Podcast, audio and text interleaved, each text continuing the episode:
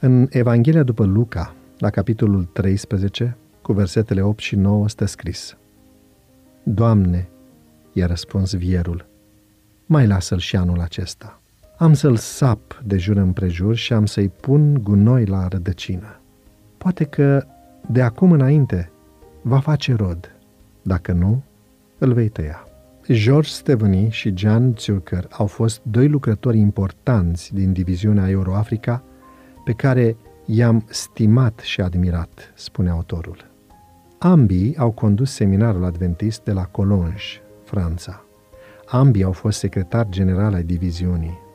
Ambii au fost teologi reputați, autori ai mai multor volume, profund convinși de mesajul adventist și apărători determinați ai doctrinei noastre.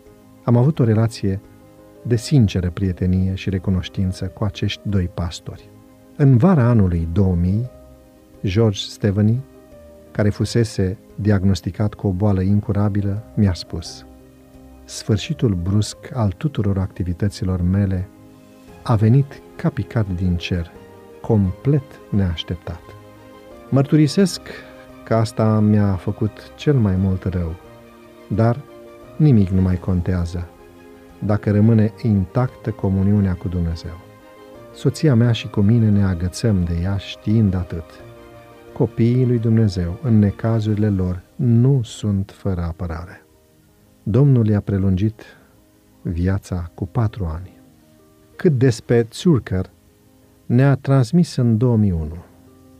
În ce mă privește, mă văd nevoit să-mi încetez activitățile de cercetător și de autor. În câteva zile mă voi interna la spitalul din Lausanne, Elveția, pentru a fi operat la ficat.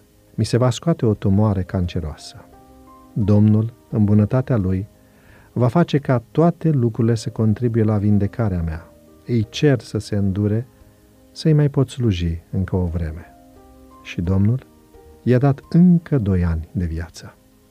Timpul vieții copiilor lui Dumnezeu este administrat de Dumnezeu însuși. Smochinului din parabolă i-a mai dat un an.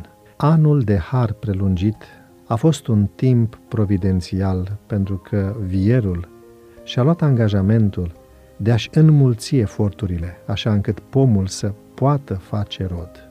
Parabola vorbește despre mijlocire, ajutor, sprijin eficace, daruri noi și noi oportunități. La începutul unui nou an putem primi mesajul parabolei drept făgăduință și milă dumnezeiască. Să asociem planurile și proiectele noastre pentru noul an cu îndurarea și providența divină. Să începem noul an cu încredere absolută pe care au avut-o prietenii mei George și Jean când au aflat că timpul care le mai rămăsese era scurt. Există în ceruri un Dumnezeu care cunoaște traiectoria timpului vieții noastre. Să trăim astăzi și mâine, așa încât viața noastră să aducă onoare numelui Său. Devoționalul audio de astăzi ți-a fost oferit de site-ul devoționale.ro în lectura pastorului Nicu Ionescu.